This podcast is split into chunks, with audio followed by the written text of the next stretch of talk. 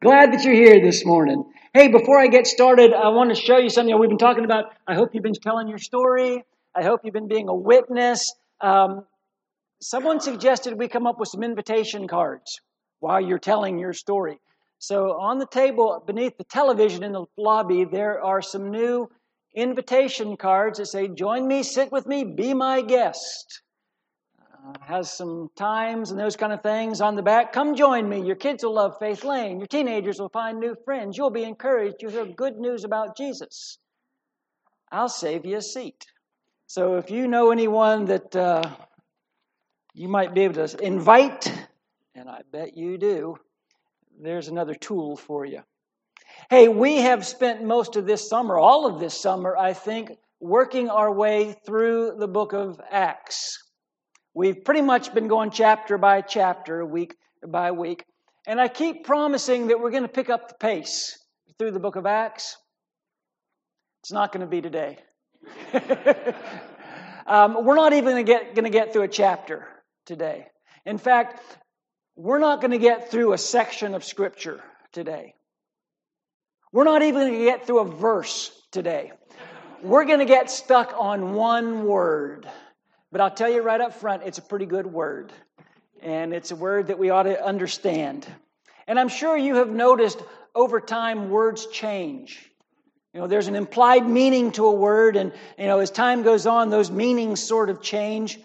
For instance, you probably don't know that the word nice comes from the Latin for not to know. So originally, when someone was nice, they were kind of clueless. The word awful originally meant full of awe, wonderful, something that was uh, delightful or amazing. So today at lunch, when your wife tells you you're a nice guy, she may mean you're clueless. You can just tell her, well, you're an awful wife, full of wonder, amazing. Or, or not. You might not want to do either one of those things. But things change. Names, words change over time. Add in the way we use words, and it really gets confusing. You younger guys, do you want to date someone who's really cool or really hot? Yes, you do, right? Now it used to be back in the day, if something was great, it was swell. That's what Beaver Cleaver said. In my day, if something was great, it was groovy which I'm so glad no one says that anymore. And then it got to be cool. And then it got to be bad, which of course means good. And then it was ill or sick, and I don't even know what that means. I'm not sure what something great is today. And then sometimes we just make up meanings for words, just brand new meanings. For instance, minimum, a very small mother. See where we're going here. Eclipse, what a gardener does to your hedges. Ground beef, a cow with no legs. Avoidable, what a bullfighter tries to do. Warehouse, what you ask when you're lost. It's okay to go, ooh. Subdued, like a guy who like works on one of those like submarines, man the subdued. Let me give you one more. This is actually our word for today Christian. What does that word even mean? And does it mean the same thing that it used to mean? I mean, we use that word all the time, right? We use that word to describe us. We ought to know what the word means. Marc Cohn wrote and sang the song Walking in Memphis. And one of the lines in that song, if you know the song, says, Now Muriel plays piano uh, every Friday at the Hollywood. And they asked me down to see her and asked me if I would uh, sing a little number. And I sang with all my might. She said, Tell me, are you a Christian, son? I said, Ma'am, I am tonight. And I think what he's trying to say is maybe, maybe not. If you need me to be, I'll be a Christian tonight. The line of that song also ends with saying, Do I really feel the way I feel? When you say, I'm a Christian, do you know what you're saying? Do you really feel the way you feel? Or are you saying, well, I'll be a Christian this morning, Sunday morning, last night, uh, not so much? What's it mean to be a Christian? When I was a kid growing up in church, I always heard preachers say, Webster's dictionary defines the term, and then they would define some term that they were talking about. Every Sunday, it seemed, the preacher would say, Webster's dictionary defines the term repentance as, or Webster's dictionary defines the term propitiation as, and I vowed I would never be that guy. I would never be the preacher who stood up and said, Webster's dictionary defines the term as. So, Nelson's Bible Dictionary. not that guy, defines the word Christian as one who adheres to the teaching of or is a follower of Christ. Christians were loyal to Christ just as Herodians were loyal to Herod. And then Nelson goes on to say, in modern times, the name Christian has, lo- has been somewhat emptied of its true meaning as a follower of Christ. However, the original meaning is a most noble one. The original meaning is a most noble one. You might be surprised to know that the word Christian only appears three times in the New Testament, twice in the book of Acts. Acts chapter 26, Paul is talking to King Agrippa, and Agrippa says, Do you think in such a short time you can persuade me to be a Christian? There's a commitment level involved with being a Christian. Christian. Uh, Peter wrote in 1 Peter 4 However, if you suffer as a Christian, don't be ashamed, but praise God that you bear that name. It's a name worth bearing. And then our passage that, that, where we are today in Acts chapter 11. For a whole year, Barnabas and Saul met with the church and taught great numbers of people. And the disciples were called Christians first at Antioch. Christians were different, they stood out. They needed a new name because uh, they were a new kind of people. Three times in the New Testament, the scriptures use the word Christians as someone who follows Jesus. Scripture also refers to followers of Jesus as saints, brothers, sisters, members of the elect, members of the way. And almost 300 times, followers of Jesus are referred to as disciples. But here in Acts chapter 11, Barnabas, Paul, and the other Jesus followers that are there are referred to as Christians. People in Antioch are going, well, we got to call these people something. What are we going to call them? Let's call them Christians. What did that word mean to Barnabas? Or what did that word mean to Paul? What does it mean to us? We're not going to exactly answer that in the next 15 minutes, but let me share a, a thought or two with you. Uh, turn in your Bibles over to Matthew chapter 16. We're actually we're going to step out of the book of Acts for today. And we're going to spend the rest of our time in the 16th chapter of the book of Matthew because in Matthew 16, Jesus himself is going to tell us what it means to be a follower of his, what it means to be a disciple. Jesus is going to tell us what it means to be a Christian. Just to get caught up with what's going on, Matthew 16, uh, verse 13, Jesus is asking his disciples, Who do people say that I am? And what's the word on the street out there? What are people saying about me? And they replied, Some say you're John the Baptist. There's other people say you're Elijah, Jeremiah, one of the prophets. They're all over the place on this, Jesus. A lot of different opinions about who you are. And then Jesus asks the question that I think he really wanted to ask in the first place How about you? Who do you say I am? And of course, we know it's Peter that pipes up. Surprise, surprise. We say, You are the Christ, the Son of the living God. And Jesus commends Peter for that answer. Way to go, Peter. Great answer. That's the right answer. Blessed are you, Simon, son of John. In fact, Jesus says, You didn't figure that out on your own. That, that's the right answer. Congratulations. And, and then in verse 21, Jesus begins to tell them that he's headed to Jerusalem, an impending death in Jerusalem. And again, it's Peter who pulls Jesus aside after all this death in Jerusalem talk. And Peter rebukes Jesus for that kind of talk. Remember, we mentioned last week that Peter told God, No, I'm not going to eat that. Now, here he's telling Jesus, You know, let me rebuke you, let me set you straight. It's not going to happen. You're not going to die in Jerusalem.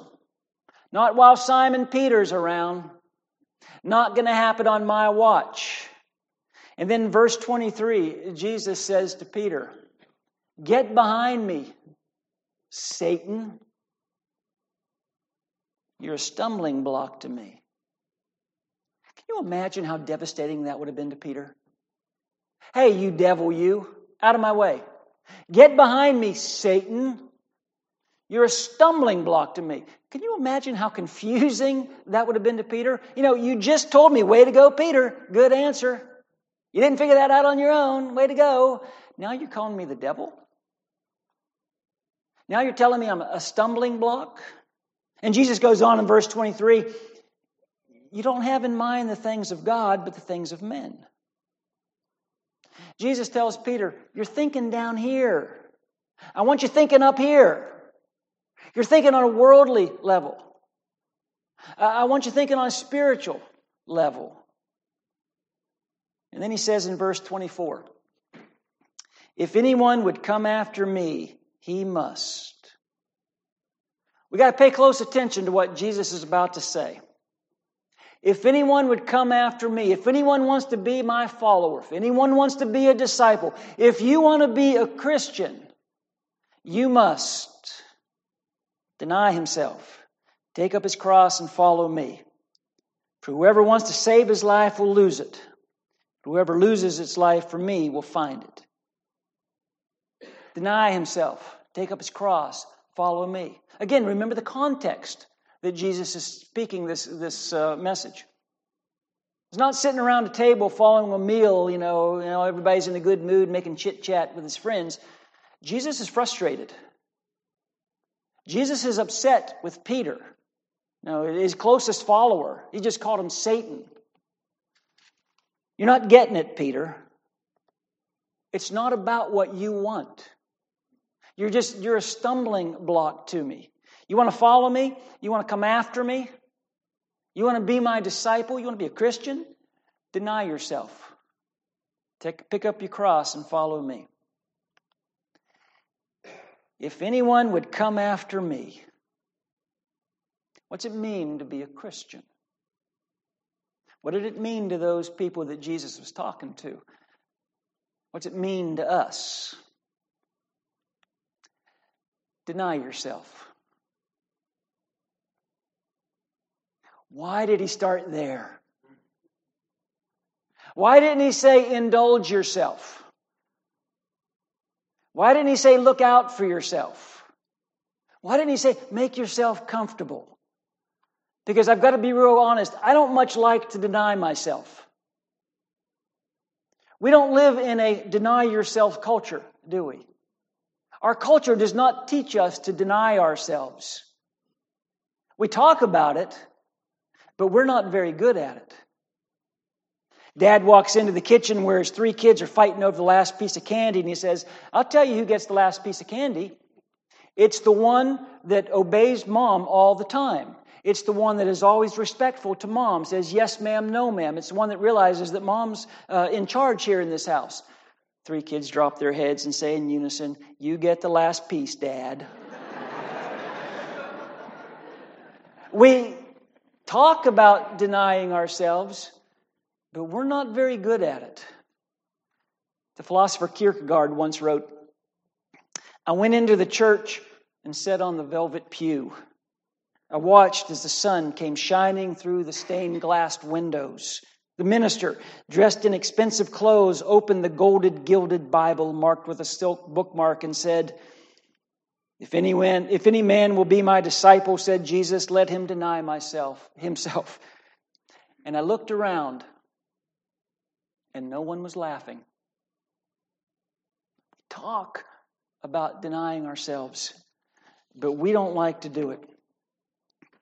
A man by the name of Christian Herter was the governor of Massachusetts back in the 50s on a reelection campaign. He, he was attending a uh, dinner, a barbecue uh, in his honor. And he hadn't eaten all day. So he's going through the line, he's shaking hands, he's talking to people. He puts his plate out, and a woman puts a piece of chicken on it. He said, Ma'am, would it be possible for me to get another piece of chicken? I'm really hungry. She said, I'm sorry, I was told just everybody gets one piece of chicken. And he said, But I haven't eaten all day. You know, I'm really hungry because I have another piece of chicken. She said, I'm sorry, one per customer.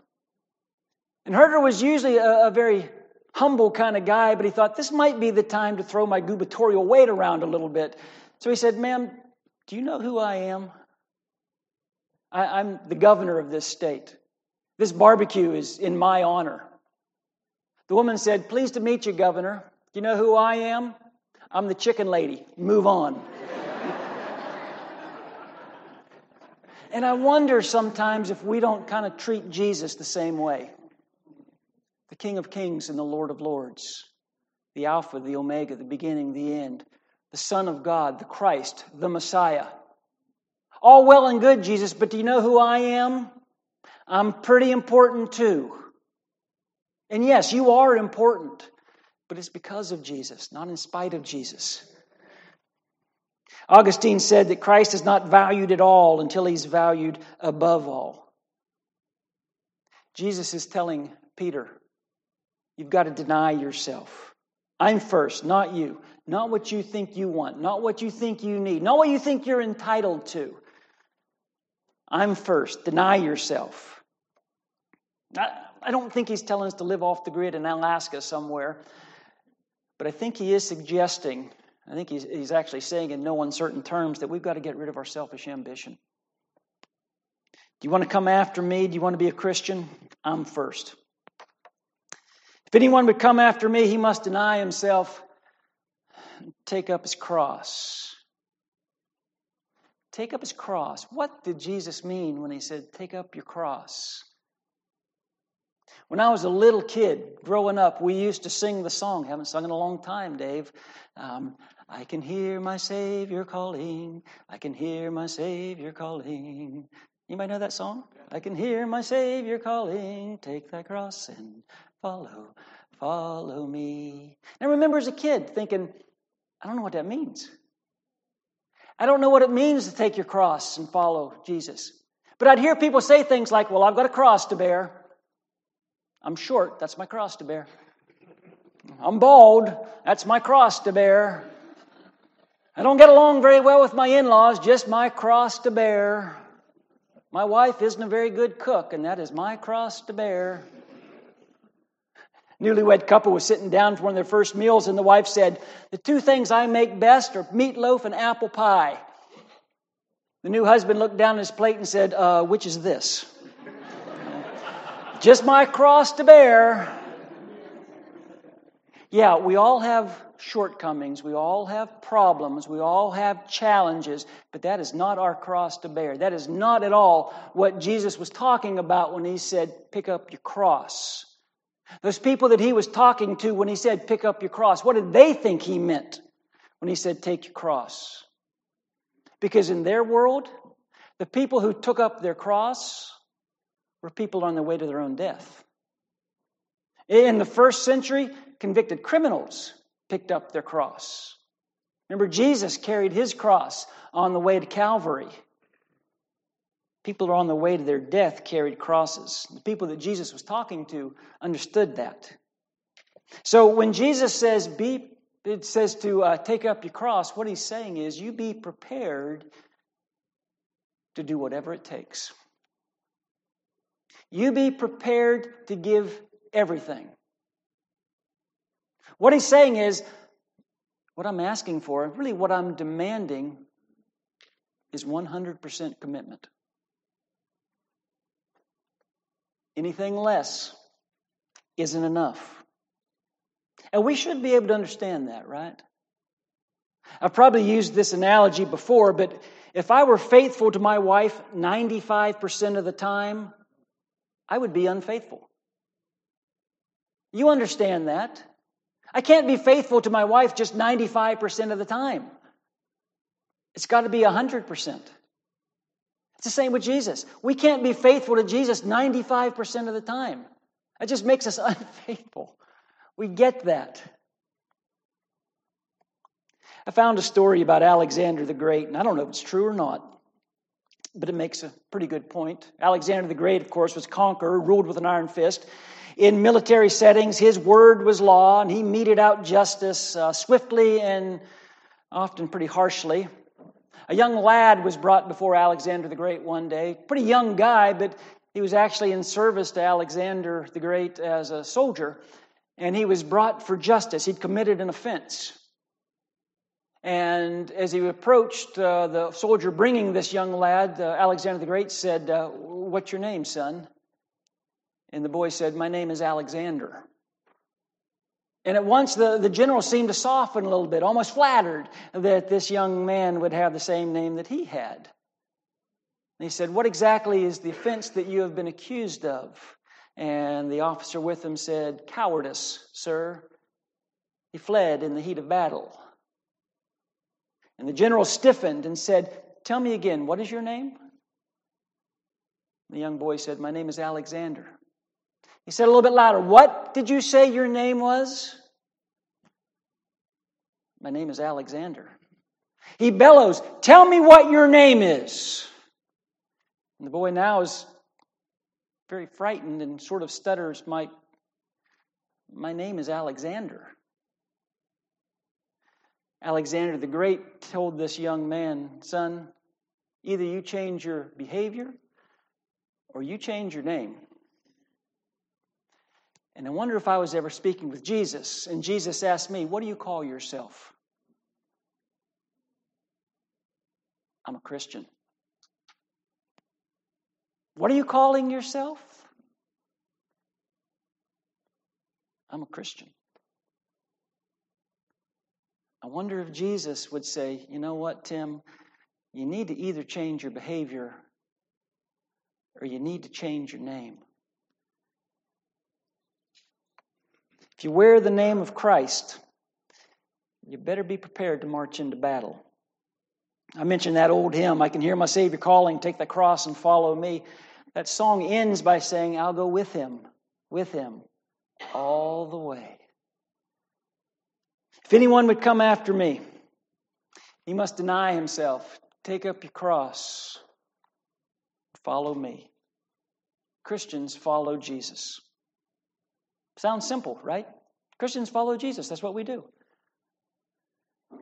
It's not that simple. In Mark chapter 1, I hope you can see that. Um, Jesus met some fishermen at the Sea of Galilee. He said, Follow me. They dropped their nets. They walked away from their business. They followed Jesus. Mark chapter 2, he sees a man in a, a tax collector's booth collecting taxes. Jesus says, Follow me. He walks away from his business. He walks away from his job, follows Jesus. We know who those men were, don't we? We know them by name. Those fishermen, Peter, Andrew, James, John, we know a lot about them.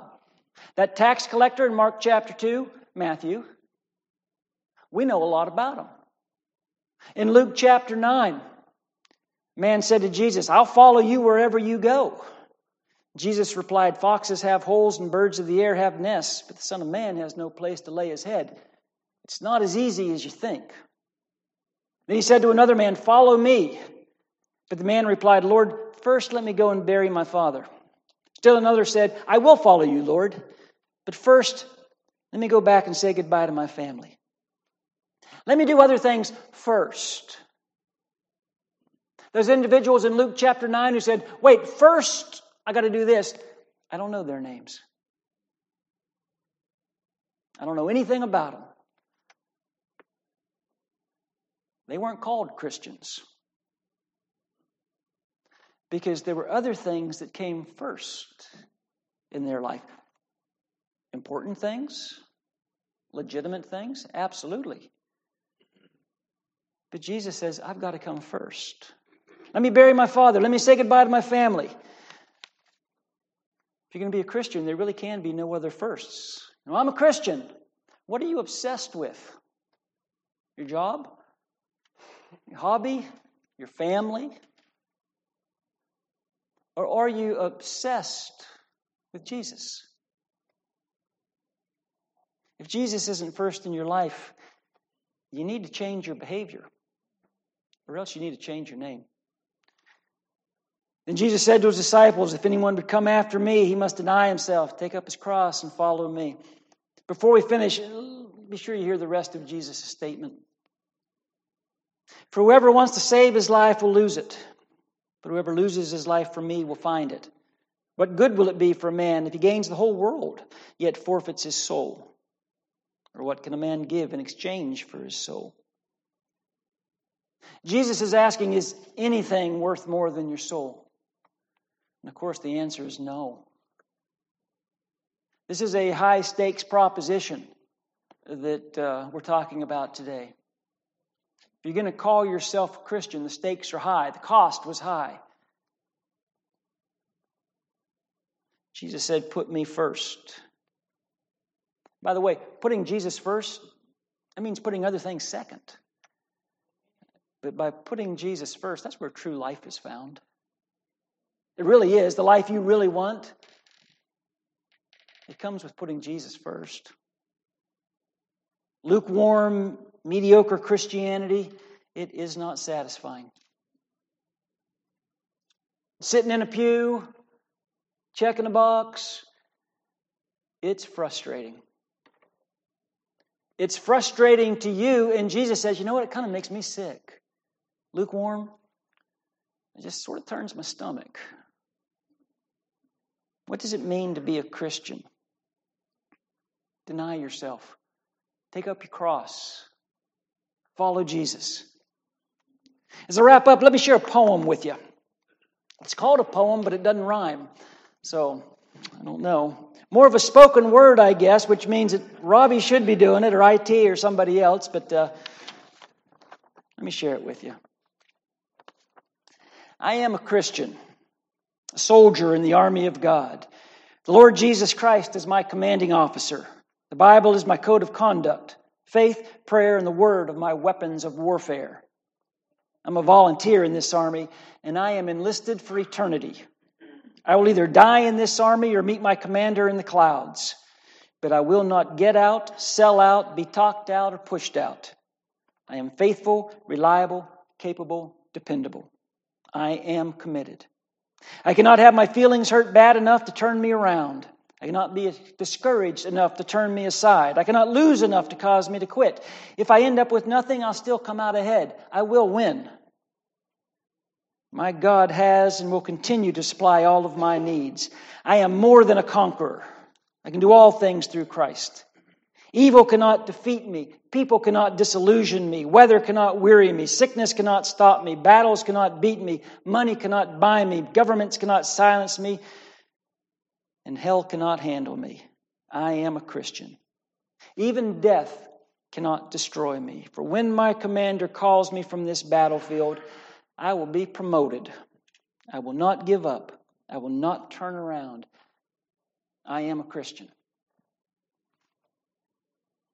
This morning, do you need to change your behavior or do you need to change your name?